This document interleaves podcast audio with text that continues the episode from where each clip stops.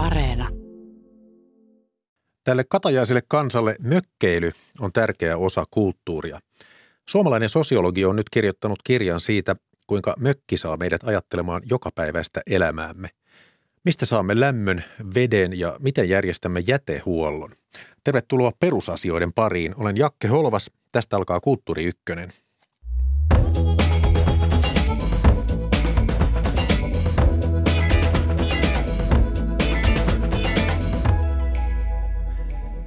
Etäyhteydellä Rovaniemellä vieraanamme on Lapin yliopiston sosiologian professori Jarno Valkonen. Tervetuloa Kulttuuri Ykköseen. Kiitoksia. Kirjoitit kirjan, sen nimi on Mökin kanssa ajattelu, ympäristösosiologinen mielikuvitus ympäristökriisien aikakaudella. Siinä abstrakti nimi, mutta käsittelee hyvin konkreettisia asioita. Tuo Mökin kanssa ajattelu tulee ymmärtääkseni siitä, että mökillä oleminen saa huomaamaan tällaiset e-, elämän perusedellytykset, eli miten ne ihmisasumuksissa järjestetään. Tuota, aloitetaan ihan alkeesta. Missä sinulla on mökki ja millainen se on? Joo, alkeestahan se aina pitää alkaa. Mulla on siis mökkini Inarin järvellä. Se on mantereella kyllä, mutta sinne tota, kuljetaan kolme kilsaa järven selää yli ihan perusmökki, 25 neliötä lankkuhirisen mökki, parvellinen sellainen, ja ei ole tota, mahdollistakaan olla minkään keskitetyn sähköjakelun tai vedenjakelun varassa. Ja tietenkin siihen kuuluu myös sitten oma saunamökki, missä on sauna ja saunatupa ja varasto ja hyysikkä ja liiteri myös siihen. Ei liiteri, kun tuota tulistelukota myös siihen Joo. varustukseen. Minkä verran vietät siellä aikaa, sanotaan vuodessa? No kyllä on ollut vähän sillä tavalla, että tota, kerran kuukaudessa yleisesti ottaen on kyllä ollut siellä varmaan muutamia päiviä kuukaudessa ja kesällä, kesällä useampia viikkoja, että, että kyllä se varmaan semmoinen pari kolmisen kuukautta voisi melkein väittää, että vuodessa tulee mökillä oltua siellä 25 neliön sisällä, mutta siinä varmaan Kyllä. tulee liikuttua aika paljon pihalla.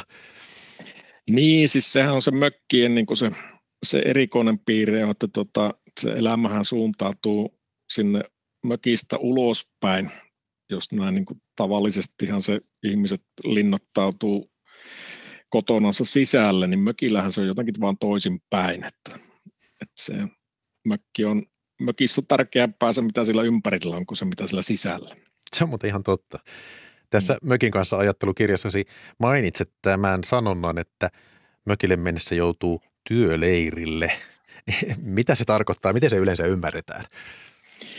No sehän on ollut tämmöinen tietenkin, että jos halutaan mökistä, mökkeilystä puhua niin kuin negatiivisen sävyyn, niin sehän on myös se asia, että kerrotaan, että se on tämmöinen työleiri, missä kaikki joutuu koko ajan jotakin puuhastelemaan ja tekemään, ja varmaanhan se sitä tietenkin monelle voi kokemuksellisesti ollakin, mutta tota, kyllähän se niin työleiri tietenkin on niin siinä mielessä, että siellähän on pakko tehdä kaikenlaisia asioita, jotta tota, on lämmintä ja, ja, ja saa vettä ja voi tehdä ruokaa. Se on vähän semmoista niin kuin, semmoiset perusasiat on, on pakko vaan tehdä. Joo, ja niistä puhutaan jos, tässä niin, koko lähetyksessä. Niin, niin. Tota, tässä on se jännä kontrasti, että iltapäivä- ja viihdelehdissä ja TV-mökkiohjelmissa tämmöinen lähes vaatimatonkin mökki on idylli, jossa suurin piirtein loikoillaan riippumatossa ja heitellään tikkaa. Nyt on ohjelmasarja Suomen kaunein koti kesämökit. Se on alkanut tuossa kaksi viikkoa sitten MTV3-kanavalla ja pohdiskellaan lähinnä, että millaiset verhot on järvelle antavalla ikkunalla. Mutta kuitenkin, niin kuin sanoit, niin mökillä elo on jatkuvaa hommaa. Siellä on puilla lämmittämistä ja veden kantamista ja vastaavaa, niin onko se niin, että julkinen kuvasto ja sitten todellisuus on vähän niin kuin ristiriidassa mökkielämän kohdalla? Kai siinä myös on vähän semmoinen, että sehän on tämmöinen niin paradoksi koko se juttu, että, to, että kyllähän se on myös yhtä lailla tärkeää se, että tuota, millaisia verhoja siellä on ja se riippumatossa löfväily ja kaikki. Että se, sehän on myös osa sitä sitä mökillä olemista ja mökkeilyä, mutta tota, tietenkinhan sitten siivotaan pois, että, että, että mitä kaikkia pitää tehdä ensin, että siihen siihen väsyneenä pääsee siihen riippumattoon löppäilemään. Niinpä. Et se on ihan samalla lailla kaikki kodin sisustusohjelmissa, niin nehän näyttää niin kauhean siistiltä, että eihän koskaan kukaan kerro, että paljonko sitä pitää duunia tehdä, että se pysyy myös semmoisena. Totta.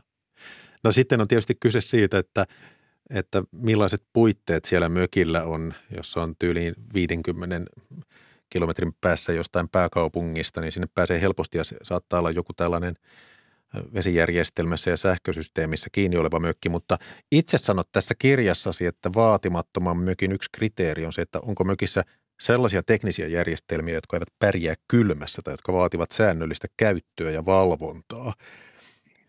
Niin onko, se, onko oma mökki sitten tällainen, että voiko se jäädä pitkäksikin aikaa? Niin, niin, siis sehän on myös vaatimattoman sanaa, jos haluaa ajatella, niin sehän myös tarkoittaa, että vaatiiko se oikein mitään. Totta, niin, joo. Sit näin, niin kuin, että jos mökki on kuitenkin pitäisi pakkaskeleelläkin pärjätä siellä ilman, että sitä käy lämmittämässä, niin se yleisesti ottaen tarkoittaa, että siellä ei voi olla vaikkapa vesijohtojärjestelmiä, joilla on taipumusta jäätyä. Joo.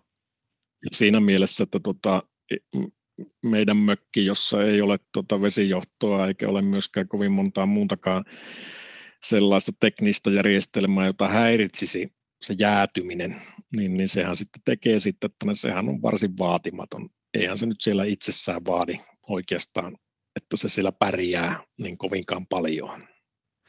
No mennään nyt ajatuksissamme sinne Inarin mökille ja samalla kenen tahansa kuulijan mökille. Me aloitetaan ihan liikkumisesta, että miten liikut sinne, miten menet mökille? No tietenkinhän se, jos lähdetään siitä, että kun asun Rovaniemellä, niin tästä on sinne mökille ensin liikuttava tietenkin autolla kolme ja, noin kolme ja puolisataa kilometriä.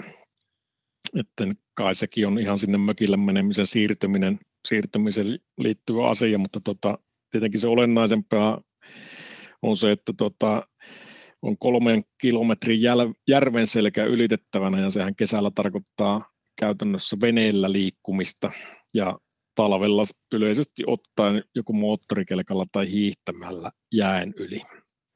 Eli vuoden ajoilla on sitten mökki, mökkiasioille sinun tapauksessa ainakin suuri merkitys, että kuinka sinne sitten mennään. Se jo on, säätää kyllä. sitä. Ja sitten, on, on.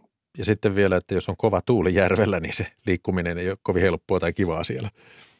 Niin, siis se on kyllä siis tämmöinenkin, että kesällä varsinkin ja siis avoveden aikana, niin mökille meneminen, jos Rovaniemeltä haluaa lähteä, niin joutuu pikkusen sääennusteita vähän selvittämään, että millaisethan tuuliolot sillä mahtaa olla, koska tota, sehän ei ole ihan itsestään selvää, että sitä kolmea kilometriä ylittää veneellä. Ja pelkästään sen takia, että tota, jos on kova tuuli, niin se ei ole turvallista, mutta ei se myöskään ole mitenkään erityisen miellyttävää. No sitten kaupunkikoti, tai sanotaan niin sanottu normaali asuminen, niin se on aika toisenlaista. Sinne voi mennä sitten autolla tai julkisilla, ehkä kävelee asfalttitietä. Ei paljon vuodia joista ole kiinni. Niin, siis se on se jännä juttu, että, tuota, että tämmöinen niin kaupunkimaisessa ympäristössä asuminen, niin, niin, niin eipähän siinä nyt hirvittävästi ole semmoisia, niin ei vaikea keksiä, että mikä sitten olisi se joku rajoite, mikä tulisi siihen, että pääseekö kotiin. Totta. Et siis, että niin kuin Rovaniemellä aina on Jari Tervo opettanut kaikille, että Rovaniemellä julkiset kulkuneuvot tarkoittaa taksia, niin taksillahan pääsee aina, jos on vaan rahaa. No hei, mökillä tarvitaan energiaa, vettä ja jätteiden käsittelyä. Vesi, sähkö ja jätteet toimii näiden tiettyjen järjestelmien eli infrastruktuurien avulla normaaliasumisessa, kuten toteat tässä kirjassasi mökin mm. kanssa ajattelu. No käydään näitä läpi. Aloitetaan sähköstä. Mihin asioihin, asioihin tarvitset mökillä sähköä? No, kyllä siis se sähkötarvihan tietenkin alun perin alun perinhan se niin kuin tietenkin tämmöiset asiat niin kuin nykyaikana, että no millä ladataan puhelimia ja millä ladataan läppäreitä ja sitten tietenkin, että mistä saa valoa.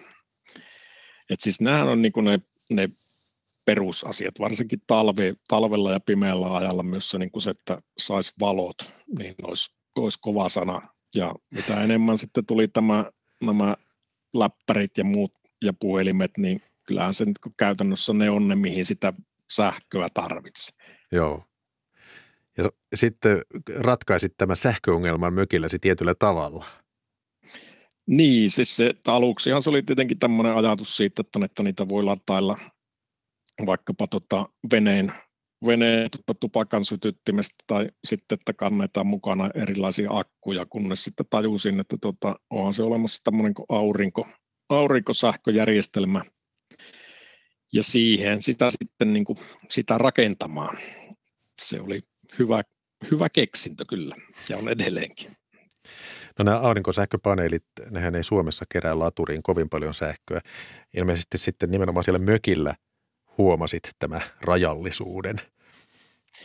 Niin, siis se on, se, se on tietenkin tämmöinen, että kun sitä, sen ymmärsi, että kun rakensi sen, sen, sen aurinkosähköjärjestelmän sen paketin mukaisten ohjeiden mukaan ja tajus sitten se, että, tuota, että sehän on se sitä tulee aika niukalti ja on tiettynä aikoina vuodessa, jolloin sitä, ei, sitä sähköä ei kerro oikeastaan ollenkaan. Ja sitten se keskeinen asia, mikä siihen käyttöä määrittää, on se, että se pitää jonkin varastoida, eli se akku on tässä asiassa se keskeinen käyttöä määrittävä asia. Seurasit sitten sitä, paljonko sähköä on kulunut. Tuota, Kyllä tai, tai pikemminkin, että paljon sitä on käytettävissä, kun yleensä katsotaan, että paljonko sitä on kulunut tällaisessa normaaliasumisessa, niin sun piti katsoa, että paljonko on käytettävissä ja sitten käytit sitä rajoitetusti aina. Kyllä, siis se, on, se oli tämmöinen niin iso oivallus, kun tajus sen, että, tota, että kun mökillä sitä sähkön käyttöä tai sähkölaitteiden käyttöä rajoittaa se, että paljonko sitä sähköä on käytettävissä. Se rupeaa myös ohjaamaan sitä ajattelua siitä, että esimerkiksi jos pitää valoja päällä, niin, niin sitä koko ajan ajattelee, että ei niin nyt ole turhaa päällä, koska se sähkö saattaa loppua. Joo. Ja silloin se ikään kuin se niin kuin niukkuus rupeaa ohjaamaan sitä, sitä käyttämistä. Niin jos ajatellaan, mitä kaikkea sähkö pyörittää normaalia asumisessa, niin siellähän on lämmitys ja valaistus, ruoanlaitto, peseytyminen, kommunikaatio, kaikki tällaiset. Miksi tätä sähkön kulutusta ja alkuperää ei tule ajatelleeksi sitten?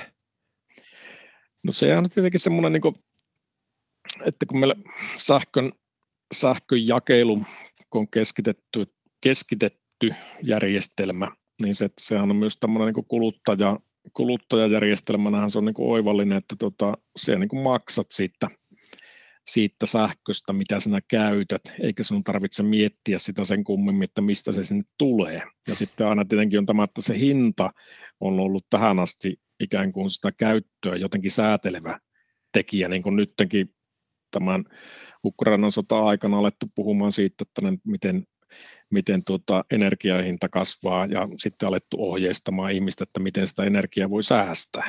Mm. Mutta se, että se, niin se olennainen juttu on siinä, että tämmöinen niin tämmöinen moderni, oikeastaan länsimainen elämisen malli, niin, niin, niin sehän on aika, aika tuota, tiukasti sidoksissa siihen sähköön ja sen niin kuin ajatukseen sen ylettömästä saatavuudesta. Ihan totta. Ja sitten tosiaan, niin kuin mainitsit, niin sähkön tuotantopaikalle ja sitten sille kulutuspaikalla on suuri etäisyys. Ei sitä, se vaan tulee sitten lopulta seinästä, eikä sitä ajattele. Tuota, niin, siis se on totta, kyllä. No normaali asumisessa patteri lämpenee sähköllä, mutta mökin lämmittäminen on sitten riippuvaista puusta. Tämä on vähän sitä mökin työleiriä, että puulämmitys sitoo aikaa ja vaivaa. Minkä verran sinulla sitten, Jarno Valkonen, menee mökillä aikaa tähän puuhuoltoon?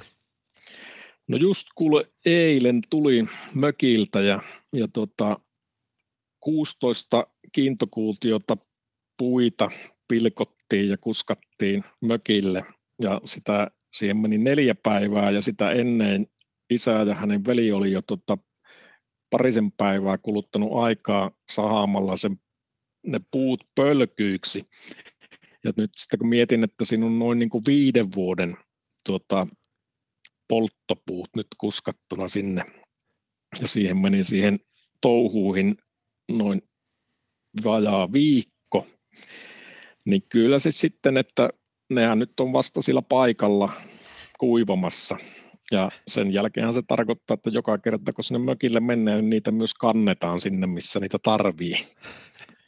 Eli se jatkuu siitä. Se, Kyllä, siis että eihän se niinku, siis että sinne vaan niinku tämmöinen niinku perusvarasto saadaan puuta, niin sehän ei poista sitä asiaa, että jatkossakin niitä vain kannellaan eri paikkoihin, missä niitä poltetaan erilaisiin tarkoituksia varten.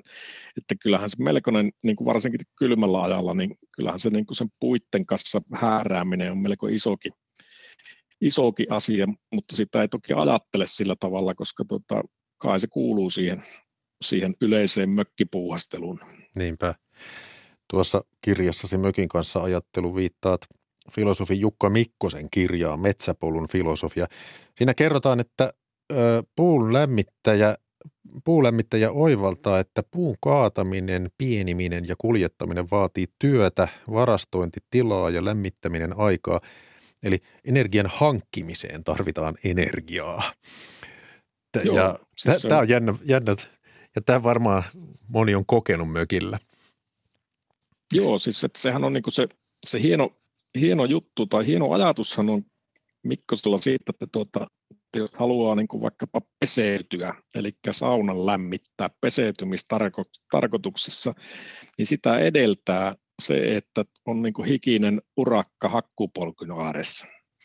Ensin pitää tehdä töitä ja lämmittää itseänsä, jotta voi lämmittää peseytymistarkoituksessa ja ikään kuin tuottaa sen lämmön siihen peseytymiseen. Ja sitten normaaliasumisessa lämmittäminen tota, hoituu sitten niin kuin sanoin pattereilla, mutta siinäkin on sitten tämmöinen asunnon ulkopuolinen taho, joka, joka sitä organisoi, että eihän se ole siitä asukkaasta kiinni se patteri vai kuinka? Joo, ja siis siinä niin kuin se olennainen, olennainen asia on tietenkin se, että, että kun ollaan niin kuin ikään kuin kasvettu siihen, että mikä on niin kuin tämmöinen niin kuin siedettävä tai mukava sisätilojen lämpötila, niin myös patterithan on niin kuin säädetty sen mukaisesti, että siellä sisällä on niin kuin tietyn tyyppinen lämpötila koko ajan, jolloin sitä lämmittämistä hän ei sinällään tarvitse miettiä oikeastaan ollenkaan niin kauan, kun ne patterit toimii. Mainitsit muuten sellaisen jännän jutun, että ihminen on itse termostaatti mökillä. Mitä tarkoitat tällä?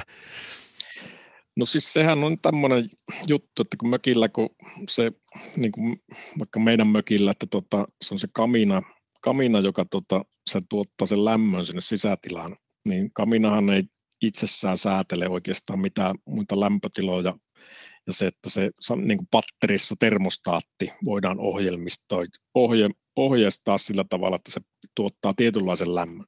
Kaminahan tuottaa sitä lämpöä sen mukaan, että miten sinne laitetaan puita ja miten se polttaa, niin se sisätila taas, että onko se lämmin vai kylmä, niin siihen vaikuttaa se, että miten sinä itse sen koet. Joo. Ja mikä pidät niin lämpimänä. Ja siihen on tietenkin tämmöiset yksinkertaiset asiat, että teepaita päällä on erillä lailla lämmin kuin vaikkapa villapusero päällä. Niinpä jolloin se, että se niin kuin ikään kuin se mökin termostaatiksi tulee jokainen mökkelijä itse. Mm, näin se menee. Kun tuossa mainittiin, että energian hankkimiseen tarvitaan energiaa, niin tässä viimeiset 20 vuotta on puhuttu aineettomasta taloudesta, eli immateriaalista taloudesta, joka viittaa tietoon, kulttuuriin ja keksintöihin. Ja sitten jossain vaiheessa tulkinnossa ajateltiin, että aineeton talous suorastaan pelastaa luonnon, mutta sinä suhtaudut tähän epäilleen. Miksi?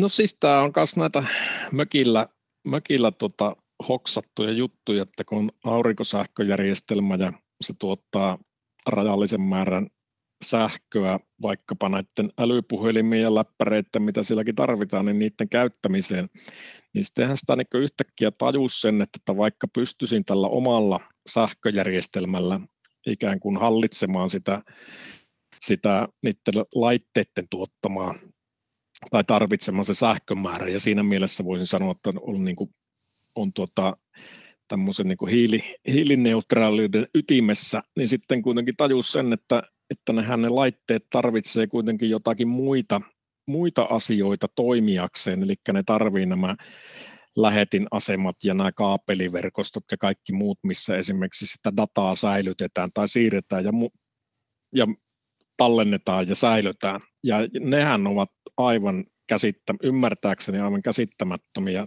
tuota, energiasyöppöjä, Joo. jolloin tämmöiset niin kuin älylaite, maailma, sosiaaliset mediat ja muut, niin ne ulkoistaa sen, sen sähkönkulutuksen pois sen käyttäjän piiristä, Joo. jolloin siinä tullut, syntyy semmoinen niin kuin tilanne, että emmehän me oikeasti tiedä, tiedä vaikka kuinka paljon me kulutetaan sähköä, koska se ei ole enää niin kuin meidän vastuulla.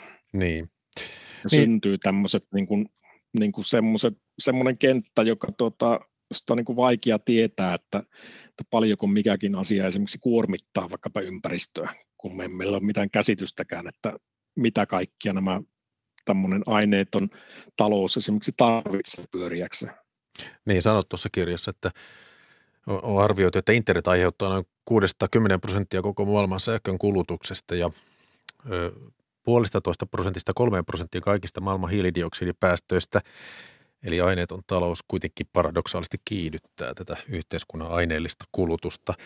Suora lähetys meneillään Yle Radio 1, yhden Kulttuuri Ykkönen on tämä ohjelma. Jakke Holvas juontaa. Tässä on pohdinnan aiheena professori Jarno Valkusen Mökkielämä. Se on tuottanut mielenkiintoisen kirjan metodilla, jota kutsutaan autoetnografiaksi.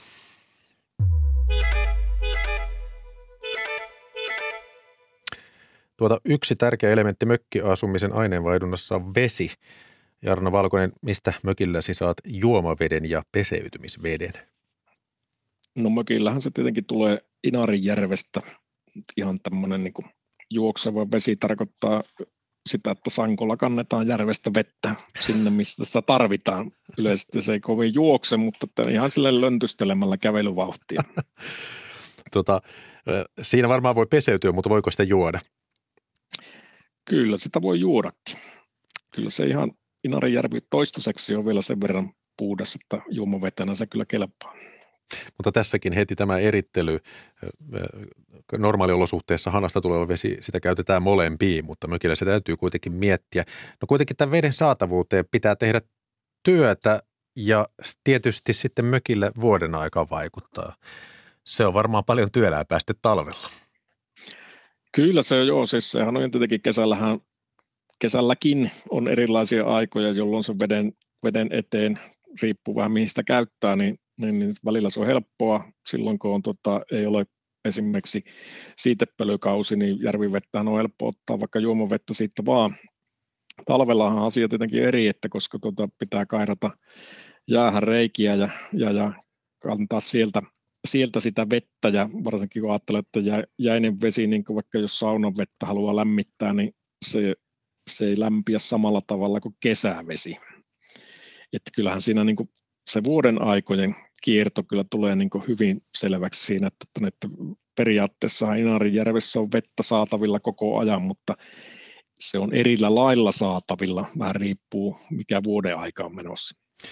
No sitten, niin kuin toteat kirjassa, niin tämä normaali asumisen veden jakelu on sitä, että ei tarvitse kuin kääntää hanasta, niin vesi virtaa sisälle asuntoon. Mutta tästä peseytyminen, sitähän peseytyy enemmän tai vähemmän kuin normaali asumisessa ja käyttää varmaan vesimäärääkin eri tavalla. Miten se omalla kohdallasi menee mökillä? Siis kyllähän se tosiaan on se, että se, se veden, niin kuin, se, että sen eteen pitää siis niitä kantaa ja muuta, ja varsinkin tämmöinen, että vettä, vettä peseytymiseen on hyvä lämmittää, joka tarkoittaa omalta osalta sitä, että pitää lämmittää sauna, niin, niin, niin siinä on myös tämmöinen, että tota, haluaako tai tarvitseeko esimerkiksi peseytyä niin tiheään kuin normaaliasumisessa, missä vaan menee suihkuun ja sieltä tulee sitä lämmintä vettä. Niin. Kyllähän se niin kuin on vaikuttanut siihen myös semmoisen niin kokemuksen siitä, että onko likainen vai puhdas. Aivan. Ja sehän voisi lisätä sitten, että mikä niin tässä kirjan kirjoittamisen tiimoilla, niin tietenkin jotain rajauksia piti tehdä, niin on myös tämmöinen juttu, mitä miettii, että missä kohtaa vaatteet menee likaiseksi.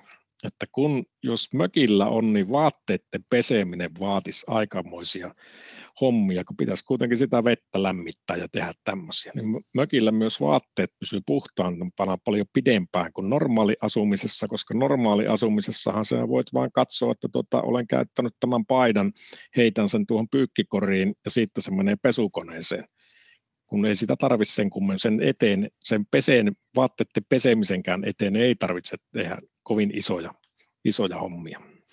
Niin, kyllä tämä laittaa miettimään silloin tämä mökin kanssa ajattelu, niin kuin sanot sitä, että kuinka usein viikossa käy suihkussa ja millaisella vimmalla niitä vaatteita pesee normaaliasumisessa. Kerrotat vielä tässä kirjassa, että teidän mökillenne vesi on toisinaan hankalaa. Mitä tämä hankala vesi tarkoittaa?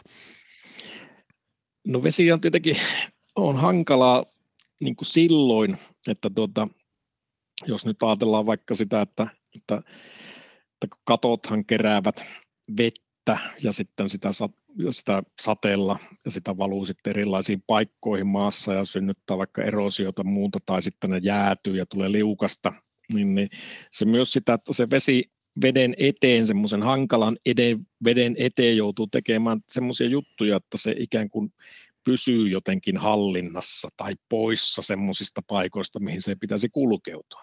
Niin. Eli esimerkiksi sisään valuminen eittämättä on hankalaa. Kyllä. No sitten jäteputkistot, nehän pitää normaaliasumisessa huolen siitä, että se ylijäämävesi menee pois asunnosta. Miten, miten jätevesi hoidetaan mökilläsi? Esimerkiksi tiskiveden kohdalla. Tiskivesihän kyllä on sitten, kun sitä tulee niin, niin, niin paiskamaan sinne pihamaalle, niin sinnehän se imeytyy maahan.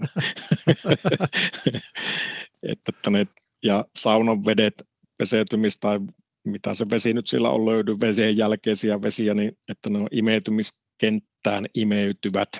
Joo. Sit, sitten on tietenkin vessassa, kun on olemassa nestemäistä jätettä, niin se kerätään ja, ja, ja myös imeytetään sitten Joo. jälkikäteen. Että Joo, ja muistaakseni se jä, uusi jätevesisäätely meni jotenkin niin, että sitten jos on harvemmin siellä mökillä, niitä kutsuttiin niin sanotuksi mummonpissavesiksi, että mm. niille ei tarvitse olla sitä jätevesikäsittelyä, että ne imeytyvät Kyllä. maaperään.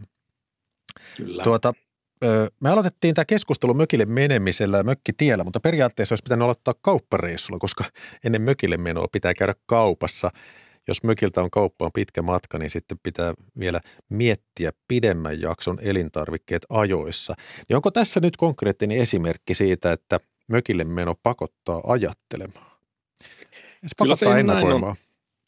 Kyllä se näin on siis, että se on ihan, se samahan se on vaikka siihen lämmittämisenkin, että tuota, jos nyt teit vaikkapa tuota lämmittämisen eteen ikään kuin kuuden vuoden työt, että ei varmistaakseen, että tietyt asiat on mökillä valmiina, jotta siellä voi olla, niin tämä ruokapuoli on varsinkin tärkeä asia. Jos meillä on meidän mökiltä on matkaa Ivalon kauppaan, niin 25 kilsaa ja siihen sisältyy tosiaan sitten järvenselän ylittämistä ja muuta, niin, niin ei siinä niin kuin ole semmoista mahdollisuutta oikein mihinkään muuhun, kun pitää vähän miettiä, että mitä minäkin päivänä aikoo syödä ja mitä siellä tarvitsee ja mitä siellä on jo valmiina. Ja etukäteen suunnitella sen, että mitä kaupasta ostaa ja mitä sinne vie. Mm. Ja sillähän on kuitenkin niin kuin ihan, ihan toisenlainen juttu, koska tuota, no jos sitten siellä jotakin ei ole, niin sitä sitten ei tarvitse, Näinpä. koska ei sitä sieltä lähde myöskään hakemaan. Se on totta, että tällaisen mökin etäisyys kaupasta, se pitää huolen siitä, että hetken mielihaluja ei pysty välittömästi toteuttamaan, kun ei voi, niin kuin kaupungissahan voi ponkasta yksi, kaksi lähikauppaan, Tuota, tästäkö kaupungistuminen sitten johtuu, että kaupunkeihin kasautuu tällaisia suunnittelukyvyttömiä ihmisiä?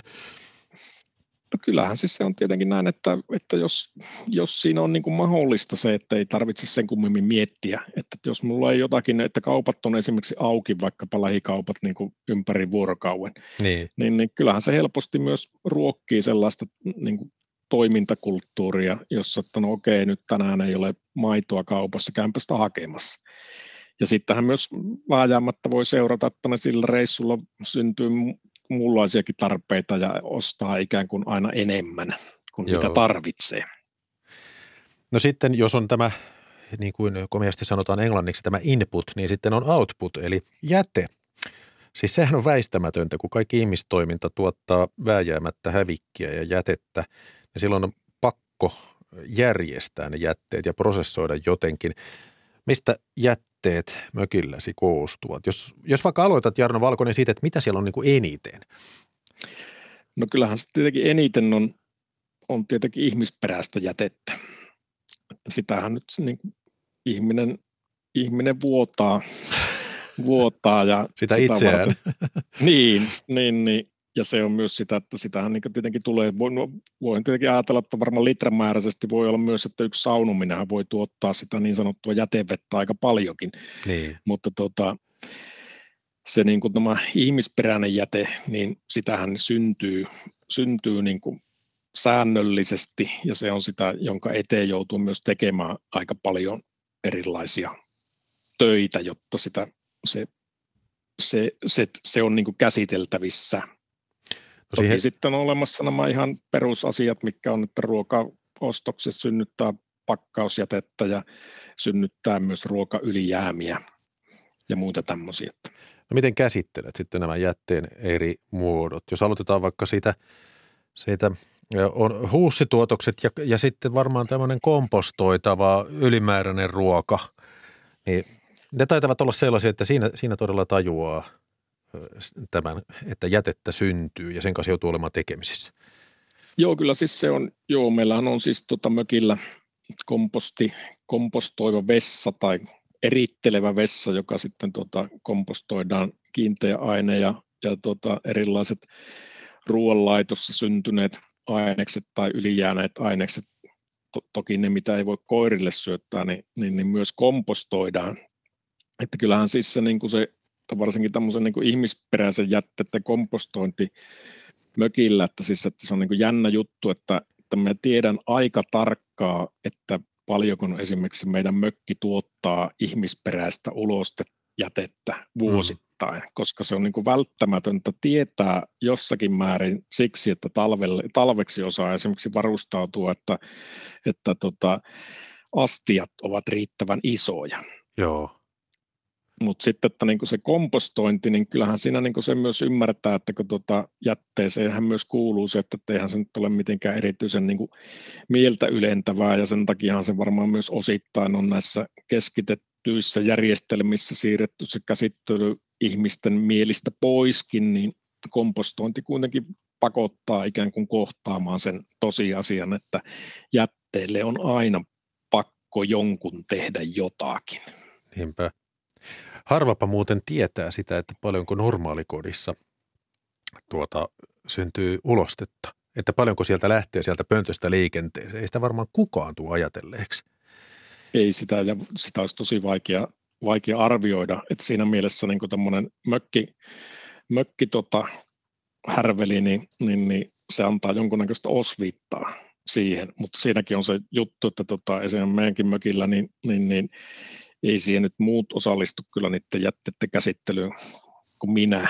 että, että niin se on myös, että jollekinhan se on sälytetty se, senkin asian pähkäily. No niinpä, niinpä. Mutta tässä se pointtisi kirjassa on se, että kun jäte hylätään, se käytännössä siirretään muualle muiden huoleksi. Kyllä. Joo, ja, siis kyllähän se tämmöinen niin länsimaisissa, länsimaisissa kaupungistuneissa kulttuuritouhuissa, niin hyvin pitkään eli elänyt illuusio siitä, että jäte ikään kuin voidaan hävittää. Mm. Mutta käytännössähän se on, että jätettä voidaan ainoastaan siirtää eri paikkoihin ja käsitellä jollakin tavalla, jolloin se muuttuu joksikin muuksi, mutta ei sitä nyt niin kuin käytännössä voi hävittää, vaan ainoastaan siirtää tai muuntaa. No tuossa mainitsit jo Jarno Valkonen, että ehkä se huomaamattomin jäte on tällainen ylijäämävesi, koska se sitten imeytyy maahan ja tuota, siitä ei, siihen ei ole juurikaan kiinnitetä huomiota. Mutta jos sitten haluat eroa jostain, sanotaan vaikka laitteesta tai isommasta jätteestä, mahdollisesti vaarallisesta asiasta, niin mitä teet silloin? No silloinhan se on tarkoittanut sitä, että, että me kuskataan, kuskataan Ivalon niin tota, paikalliseen ekopisteeseen, jota Ivalossa on kutsuttu Jaskan valinnaksi. Ja sieltähän se sitten siirtyy jonnekin käsiteltäväksi. Kyllä mun jonkunnäköinen niin aavistus on siitä, että, että esimerkiksi tämmöinen niin sekajäte, poltettava jäte siirtyy Ivalosta Ouluun, Ouluun tuota, polttokäsiteltäväksi. Mutta tuota, kyllähän se niin kuin siinä tapahtuu semmoinen katkos, että sen jälkeen kun minä olen siirtänyt sen sinne Jaskan valintaan ne tavarat, niin mulla ei enää mitään käsitystä siitä, että mitä niille tapahtuu. Niin. Ja se, on niin kuin, se ikään kuin kertoo myös siitä, että, että näinhän se normaali asumisessakin menee, että sen jälkeen kun asunnon ulkopuolelle siirretään jätteet, niin se on ikään kuin loppuu se minun mielenkiinto niitä kohtaa. Niinpä. Eikä mulla oikeastaan, en voi myöskään seurata, että mitä niille tapahtuu, mutta se niin mökin, mökin omassa jätekäsittelyssä, niin siinä taas tapahtuu toisin, että siinä niin kuin vääjäämättä näkee, että eihän nämä nyt oikeastaan häivy tästä mihinkään. Se on totta, että roska-auto käy usein kerrostalojen pihassa ja jonnekin ne jätteet vaan katoaa, mutta sitten jos on mökillä kyse jostain ruoka- ja käymäläjätteestä, niin siinä ei tapahdu mitään salaperäistä häviämistä. Mm, kyllä. Tuota, tämä, että jätteet etäännytetään ja ne kielletään, niin itse asiassa tuo amerikkalaiskirjailija Don DeLillon romaani Alamaailma käsittelee tätä jätteitä suuressa mittakaavassa. Kyllä. Tuota, aikaisemminhan tehtiin niin, kun tässä puhut, puhuit siitä, että viet sinne, oliko se Jaskan valintanimiseen paikkaan sitten jotain tämmöistä isompaa, joka viedään eteenpäin, niin meillä on kesämökki, joka ostettiin vuonna 1970. Se on tämmöisessä harjurinteessä ja sen tontin alapuolella alarinteessä joskus sitten kaivelin kiviä, niin sieltä on löytynyt edellisten talon omistajien jätteitä, siis ihan vanhoja pulloja, kerran jopa miesten kenkä, sellainen spittari. Hmm. Eli tämä kertoo vähän sitä, että on ollut aikoja, jolloin, jolloin ei ollut tätä jätekoneistoa, joka vei pois silmistämme, vaan se piti, silloin piti nämä isommatkin tavarat itse jotenkin ratkaista. Kyllä siis, että itse asiassa niin kuin, niin kuin Suomessa, tämähän on tämmöinen, niin kuin Suomi on tällä hetkellä, kun se kuitenkin on tämmöinen huippumoderni läntinen maa, niin, niin, niin meillä monta kertaa vähän unohtuu se, että meillä itse asiassa aika nuoria on monenlaiset järjestelmät, jos ajatellaan, että 80-luvulla ei oikeastaan maaseutumaisissa ympäristöissä ollut vielä juuri minkäänlaisia keskitettyjä jätteiden keruujärjestelmiä, jolloin ne käytännössä on enemmän tai vähemmän kaikki romut ja jätteet kaivettu maahan tai heitetty järviin. Et siis, että kyllähän se on ollut niin yleisin, yleisin varmaan jätteiden käsittelyn muoto on se, että ne on heitetty jonnekin tai piilotettu maan alle. Joo. No kun mainitsit tuossa kirjassasi Mökin kanssa ajattelu näin, että kulutusyhteiskunnassa jätteen käsittely ohjaa tällainen poisheittämisen eetos, kulutuksen ylijäämien ulos sulkeminen, etäännyttäminen, hävittäminen ja kieltäminen.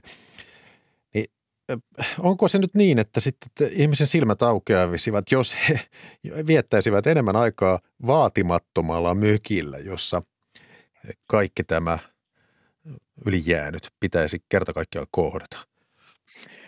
Kyllä siis no, ainakin väittäisin, että siinä tapahtuu vähän semmoinen, semmoinen niin kuin eettis-moraalinen herääminen, kun tajuaa sen, että, tota, eihän nämä, nämä niin kuin häviä oikeastaan, niitä on niin kuin vaikea, vaikea kieltää, vaan niille oikeasti pitää keksiä joku, joku jonkunnäköinen järjestelmä, että miten ne, mihin niitä voidaan varastoida, kun siis että ihan niin kuin ajatellaan, että jonkun mökilläkin, niin eihän sinne nurkkiinkaan pystytä ihan ylettömin piilottamaan tai säilyttämään sellaista tavaraa, millä ei tee mitään.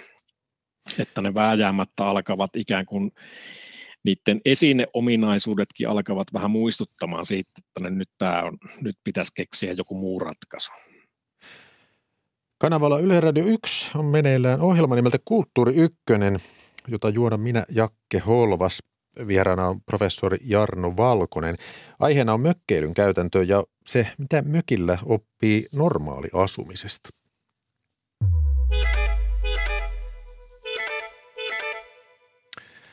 Tässä on nyt käynyt ilmi, että normaali asumisessa ollaan todella riippuvaisia tästä infrasta, infrastruktuurista, varmaan tietysti niin kuin sosioteknisestä järjestelmästä, mikä siis käytännössä on niin kuin sähköverkosta viemäröintiin – Miten Jarno Valkonen, voiko ajatella jotenkin käänteisesti niin, että mökki on siinä mielessä vapautta, että tästä riippuvuudesta irtoaa silloin, kun asuu mökillä?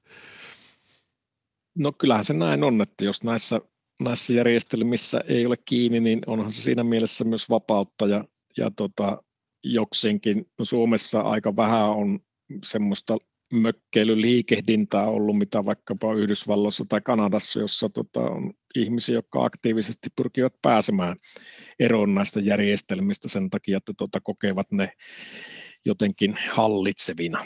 Mm. Ja kuitenkin samalla on pakko ajatella, että missä on kiinni ja keiden armoilla on tässä normaaliasumisessa. Kyllä. Tuota, Niin, sano vaan. Niin, siis että sehän on aina tämä, että tota, missä me ollaan kiinni, kun me olemme kuitenkin aina jossakin kiinni, mutta sitten niin miettii, että, tota, että siinä on myös tämmöisiäkin asioita, että, että onhan näissä keskitetyissä järjestelmissä kiinni oleminen myös sitä vapautta, mm. siis se vapauttaa aikaa. Ihan totta. Niin kuin sanot, että elämälle välttämättömien luonnonresurssien jalostus ja käsittely tapahtuu asumiskeskittymien ulkopuolella sijaitsevien tuotantolaitosten teollisissa prosesseissa – mutta sitten aineet johdetaan tämmöisiä johtoja, putkia ja liikennereittiä pitkin kuluttajille. Tota, otetaan, oletetaan vielä tämmöinen askeettinen mökki, ihan vailla juoksevaa vettä ja sähköä. Toteat tuossa kirjassasi mökin kanssa ajattelu, että mökin asuttaminen kertoo länsimaisen ihmisen etuoikeutetusta asemasta harrastaa vaatimatonta elämää osana tällaista yltäkylläistä elämäntapaa – onko siis tällainen askeettisempi elämä myös harrastus?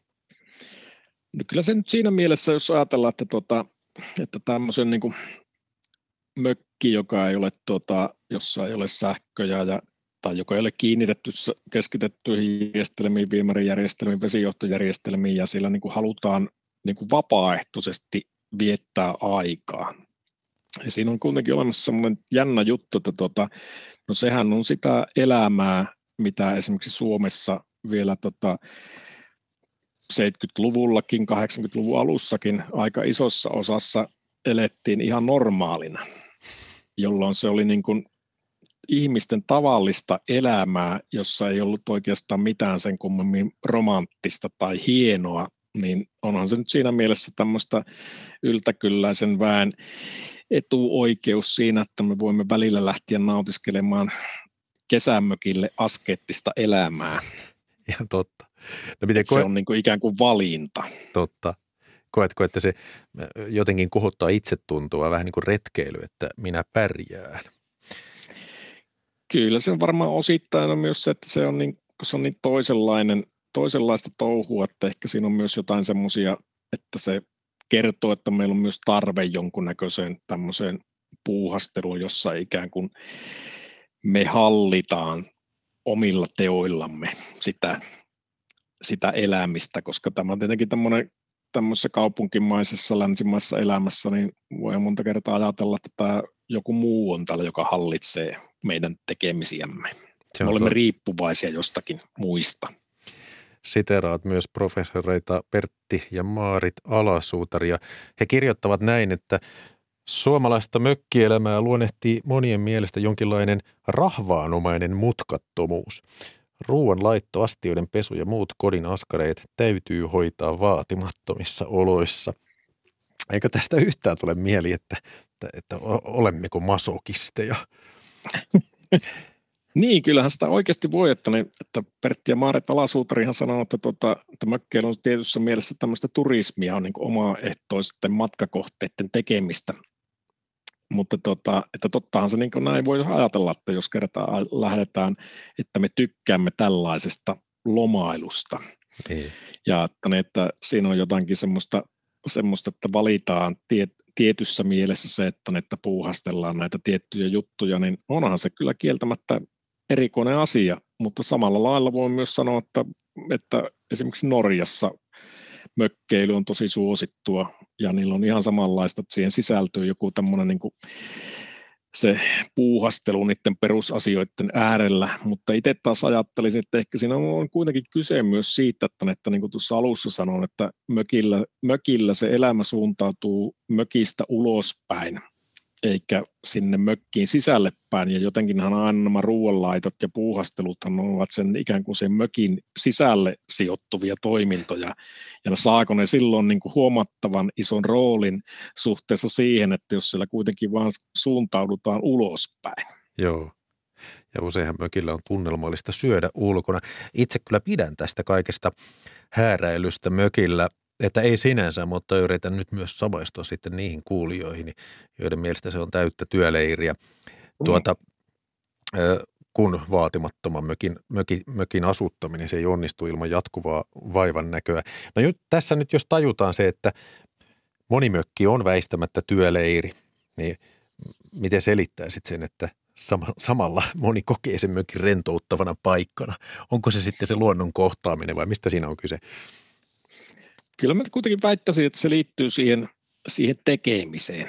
Et siis siinä on niin kuin jotakin terapeuttistahan siinä on niin kuin miettinyt, ajatellaan vaikkapa tuota, mikä voisi olla oikein semmoinen kulminaatio, niin kuin saunan lämmittäminen. Että siis siinä, siinä niin kuin tapahtuu, se ei voi tapahtua niin kuin sähkökiukan lämmittäminen, että se tapahtuu tuosta vaan, että, vaan että se kestää niin kuin useampia tunteja, siinä on valmistautumista ja muuta, niin että siinä on niin kuin joku semmoinen, niin, semmoinen niin terapeuttinen tuokio, jossa niin kuin vääjäämättä tarvitaan aikaa ja mie, niin kuin siinä läsnäoloa ja sellaista, mikä voi olla tämmöisessä nykyhektisessä ajassa vähän hankala muualta saada. Se on totta. Ja muistaakseni tässä kirjassasi kirjoitit myös siitä, että tuota, polttopuiden tuoksu on yksi tärkeä asia mökin hajumaailmassa. Kaikki puupinot ulkona ja polttopuukori sisällä mökissä, että ne muistuttaa, millaisia ponnisteluja tämä mökin lämpimänä pitäminen edellyttää. Ja jopa se savu siellä pihalla, se on osa sitä hajumaailmaa mökillä. Siis kyllä, kyllähän siis se näin, näin se on siinä, että, tota, että se myös tämmöinen niin semmoinen niin moniaistillinen kokemus, mitä mökillä on, että se, ne monet jututhan myös, niin kuin, että ne kertoo koko ajan siitä, että, että mitä näiden asioiden eteen on tarvinnut tehdä, mutta ne myös kertoo sitä, että nämä ovat myös välttämättömiä. Että, että ilman näitä, näitä puuhia ja tekemisiä ja panostusta siellä mökillä ei oikeastaan voisi ollakaan. Mitä muuten Jarno Valkonen itse ajattelet, vaikka tätä käsittelet kirjassasi, mutta kaik, kaik, mitä ajattelet niistä kaikista kaupunkilaisen kauhuista, mökkikauhuista, kuten hyttyset tai punkit tai sitten tällaisesta liiteripölystä saatava myyräkuume, ehkä ulkovessan käyttäminen. Kun, kun tällaisia ihmisiä kohtaat, niin miten suhtaudut heihin? Mutta sehän on ihan ymmärrettävää. Siis, että siinä on myös tämmöisiä asioita, että, tuota, että se niin kuin tämmöinen niin kuin asunnot ovat tietyssä mielessä rakennettu turvapaikoiksi myös tämmöisen niin ulkoisen elämän vaihteluille ja, ja, ja säälle ja myös ehkä sosiaalisille myllerryksille ja muille, niin, niin silloin tämmöiset asiat, jotka on niin kuin ikään kuin ajateltu, että ne suljetaan pois sillä niillä asunnoilla, asuntojen seinillä, ja sitten, että ne se luonto tai ympärillä oleva maailma, että kun se sitten ei suostukaan pysymään pois, niin se on varmasti hankalaa. Siis kyllä niin kuin esimerkiksi meilläkin mökki, niin, niin, niin se ensimmäinen niin kuin taju sen jälkeen, kun se mökin sinne rakennettiin, että se onkin semmoisella paikalla, missä ei oikeasti ole kesäisin kauheasti sääskiä. Joo. Ja sehän on niin kuin semmoinen paratiisillinen kokemus, koska pohjoisessa voi kesällä olla oikeasti sääskiä niin paljon, ettei siellä ulkona viihdy kukaan. Et siis se, se, se, sellaisten niin kuin pienten ötököiden, tai vaikka ajatellaan nyt niin kuin etelänkin ja aika sisämaissakin, mutta rannikkoseudulla, että niitä, tai punkkien lisääntyminen, niin kyllähän se on aika iso, iso juttu, että miten se muuttaa myös sitä tapaa, että miten voidaan olla rennosti vaikkapa ulkona metsässä tai nurmikoilla. Ei suhtaudut, vaikka itse hallitset mökkielämä, niin suhtaudut suvaitsevaisesti niitä kohtaan, jotka arkailevat sitä kun tulee mieleen, että vaikka paljon laiturille, laiturilla veneen nouseminen vaatii tietyn taidon ja keväällä pitää lämmittää varovasti, kun kostea piippu voi sitten tuoda sitä savua sisään. Pitää olla vähän tällaista tietoa ja osaamista, koska onhan sitten oma alakulttuurinsa, että ilkkuu niille, jotka eivät näitä asioita osaa. Niin sinä et lähde sille tielle. No ei, kun minusta siinä on semmoinen epäreilu asia, että, tuota, että kun sehän vaan liittyy siihen, että että eihän tätä ole tämmöistä niin normaali asumisenkaan vaativia taitoja, niin niitähän ei suoranaisesti niin opeteta missään. Mutta jostakin kumman syystä kaikki osaa aika nopeasti käyttää vesihanaa tai tietävät, mikä on sähköpistorasia ja mitä sillä voidaan tehdä, joka kertoo se, että se on osa meidän niin sosiaalistumisprosessia, joka alkaa jo lapsena. Joo. Niin jos sitten mennään tämmöisiin, että niin kuin mökkiolosuhteisiin, johon ei olla sitten sosiaalistuttu samalla tavalla, että ikään kuin siihen olisi kasvettu, niin onhan ne sellaisia asioita, joita joutuu oikeasti opettelemaan. Että ne ei ole taitoja, jotka ovat siinä mielessä niin kuin valmiina läsnä. Tuota, ihan lopuksi Suomessa on liki 600 000 mökkiä, käyttäjämökeillä on noin 2,5 miljoonaa. Olet vuosien varrella kierrellyt Suomessa vuokramökeissä ja niissä on ollut tällaisia ohjekirjoja, että kuinka siellä tulee käyttäytyä ja myös omalla mökillä se pitää ilmeisesti vieraille kertoa, että miten mökillä toimitaan, mitä neuvoja siellä omalla mökillä annat. Siis aina no ihan tämmöiset perusasiat on ollut aina, että, tota, että onko esimerkiksi kaminon pelti auki aina vai joskus. Ja sitten, että tuota, niin missä on vessa, miten sillä ollaan ja miten tuota, mitä olisi hyvä tehdä, kun sauna laitetaan lämpiämään, niin kannetaanko sinne vettä ensin vai jälkikäteen vai missä vaiheessa. Että ihan tämmöiset, että niin kuin perusjutut, että miten se mökki toimii. Ja tietenkin tämä, että siihen aurinkosähkö, sähköjärjestelmä, että älkää jättäkö niitä valoja päälle, kun se loppuu se virta. Siis että se on niin kuin, että ihan tämmöiset niin fundamentaalit perusprinsiipit tarvii kertoa, että miten se mökki toimii. Ja sitten siitä jo iloitsee. Hei, suuri kiitos keskustelusta, sosiologi professori Jarno Valkonen. Kiitos, tämä oli mukavaa. Ja tämän ohjelman juonsi minä Jakke Holvas. Kulttuuri tuottaja on Olli Kangassalo. Äänitarkkailija tässä lähetyksessä oli Juha Jelm. Huomenna Kulttuuri on aiheena luonnontieteilijä Karvon linne- ja kuvataide. Ohjelman vieraana ovat museojohtaja Kirsi Eskelinen, kuraattori Claudia de Brun ja filosofian tohtori Julia Donner. Pia-Maria Lehtola juontaa huomenna kello 15.02 alkaen Kulttuuri Ykkösen. Oikein mukavaa jatkoa Yle Radio 1 seurassa. Hei hei!